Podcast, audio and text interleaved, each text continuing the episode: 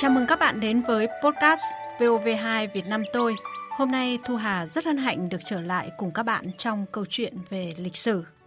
Hỡi đồng bào cả nước, tất cả mọi người đều sinh ra có quyền bình đẳng, tạo hóa cho họ những quyền không ai có thể xâm phạm được. Trong những quyền ấy có quyền được sống, quyền tự do và quyền mưu cầu hạnh phúc. Vâng, nghe những âm thanh vang vọng thiêng liêng này, chắc hẳn quý vị và các bạn đã nhận ra giọng nói của vị lãnh tụ kính yêu của chúng ta, Chủ tịch Hồ Chí Minh, trong ngày lễ trọng đại của dân tộc, ngày 2 tháng 9 năm 1945, ngày khai sinh ra nước Việt Nam. 78 năm đã trôi qua, nhưng giá trị của bản tuyên ngôn thiêng liêng ấy vẫn trường tồn, là văn kiện lịch sử, áng văn bất hủ của mọi thời đại. Với những người có may mắn được sống và chứng kiến thời khắc lịch sử ấy, có lẽ không thể nào quên những cảm xúc dâng trào. Được làm dân độc lập rất là phấn khởi. Cảm ơn là mình đã được sống qua mấy chục năm. Tôi cứ nước mắt chảy ra và thấy sung sướng lắm. Và mình cũng nghĩ là thôi, thế là mình không còn bị ai bóc lột nữa. Mùng 2 tháng 9 ấy là ta tuyên bố độc lập cho nên là mọi người nô nức để đi và mọi người cũng lại nô nức để được thấy chính phủ Việt Nam mà lâm thời ra mắt. Vâng, quý vị và các bạn thân mến, những cảm xúc đặc biệt, những câu chuyện về thời khắc thiêng liêng Bác Hồ đọc tuyên ngôn độc lập tại quảng trường Ba Đình lịch sử không bao giờ phai nhạt. Vậy, để có những giây phút đặc biệt ấy, Chủ tịch Hồ Chí Minh và chính phủ Việt Nam lâm thời lúc đó đã có sự chuẩn bị như thế nào? Cuộc trò chuyện của Thu Hà và Phó Giáo sư Tiến sĩ Nguyễn Trọng Phúc, nguyên Viện trưởng Viện Lịch sử Đảng, Học viện Chính trị Quốc gia Hồ Chí Minh sau đây sẽ giúp quý vị và các bạn thêm một lần tìm hiểu về bản tuyên ngôn độc lập. Thưa Phó Giáo sư Tiến sĩ Nguyễn Trọng Phúc, bản tuyên ngôn độc lập năm 1945 thì đã được Chủ tịch Hồ Chí Minh viết trong bối cảnh như thế nào ạ? Tuyên ngôn độc lập được Bác Hồ viết tại 48 hàng ngang, lúc đó cách mạng tháng 8 vừa thành công. Bác Hồ từ chiến khu Việt Bắc vừa về Hà Nội để chuẩn bị cho sự ra mắt của chính phủ lâm thời. Và trong bối cảnh là chiến tranh thế giới thứ hai đã kết thúc. Vâng, những ngày tổng khởi nghĩa thì Chủ tịch Hồ Chí Minh vẫn còn đang ở chiến khu Việt Bắc. Vậy thì bác về Hà Nội khi nào à, và cái quá trình chuẩn bị viết bản tuyên ngôn độc lập được diễn ra như thế nào thưa ông?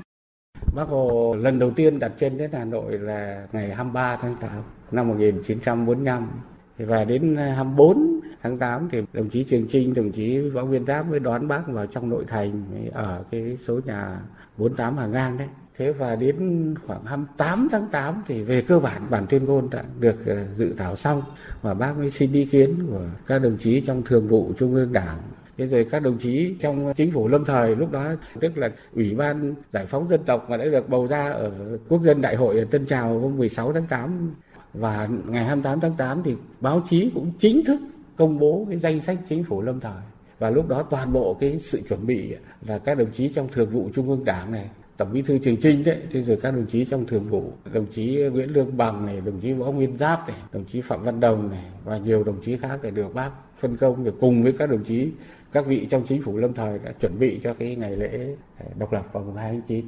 Theo ông thì tại sao trong bản tuyên ngôn độc lập thì Chủ tịch Hồ Chí Minh đã dẫn lời bản tuyên ngôn độc lập của Mỹ và bản tuyên ngôn về nhân quyền và dân quyền của Pháp ạ? Hai bản tuyên ngôn đó mà bác gọi đó là những cái văn kiện bất hủ vì nó phản ánh cái quyền con người, quyền tự do dân chủ của con người. Ở đây tôi muốn nhấn mạnh là Hồ Chí Minh trân trọng những tinh hoa giá trị văn hóa của nhân loại và sẵn sàng kế thừa những cái giá trị văn hóa tiến bộ đó. Thưa quý vị và các bạn, sau quá trình chuẩn bị, tối ngày 29 tháng 8 năm 1945, ban tổ chức lễ meeting ngày 2 tháng 9 được thành lập. 12 giờ 30 ngày 1 tháng 9, bản vẽ lễ đài được thông qua. Và đến gần 6 giờ sáng ngày 2 tháng 9, lễ đài được hoàn thành, cao hơn 4 mét, rộng và sâu hơn 4 mét. Trên đó có một cột cờ cao hơn 10 mét. Hai bên có hai lư hương lớn bằng gỗ. Dù còn vô vàn khó khăn về cơ sở vật chất, nhưng các phương tiện thông tin như loa đài, micro, máy khuếch đại được chuẩn bị đảm bảo cho hơn nửa triệu đồng bào tại quảng trường Ba Đình nghe rõ. tất cả mọi công việc của các nhóm đều hoàn hảo để chiều ngày 2 tháng 9 năm 1945, từ quảng trường Ba Đình lịch sử, vang vọng lời tuyên ngôn độc lập của Chủ tịch Hồ Chí Minh. Chúng tôi, chính phủ lâm thời của nước Việt Nam Dân Chủ Cộng Hòa, trinh trọng tuyên bố với thế giới rằng nước Việt Nam có quyền hưởng tự do và độc lập và sự thật đã thành một nước tự do độc lập. Toàn thể dân tộc Việt Nam quyết đem tất cả tinh thần và lực lượng, tính mạng và của cải để giữ vững quyền tự do độc lập ấy.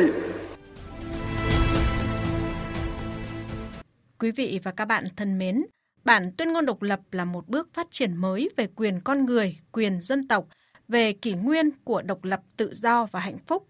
Và quan trọng hơn là nước Việt Nam ta đã xuất hiện trở lại trên bản đồ chính trị thế giới.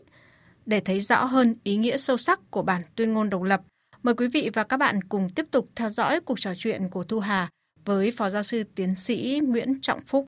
Thưa Phó Giáo sư Tiến sĩ Nguyễn Trọng Phúc, trước đây thì nước ta đã có hai bản được coi là tuyên ngôn, đó là bài thơ Thần của Lý Thường Kiệt và tác phẩm Bình Ngô Đại Cáo của Nguyễn Trãi.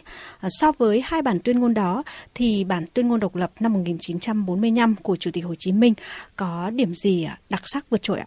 Tuyên ngôn độc lập là một áng văn bất hủ, một là bác khẳng định cái quyền cơ bản của con người thế nhưng mà bác không dừng lại ở quyền con người mà từ quyền con người Hồ Chí Minh phát triển thành quyền của dân tộc.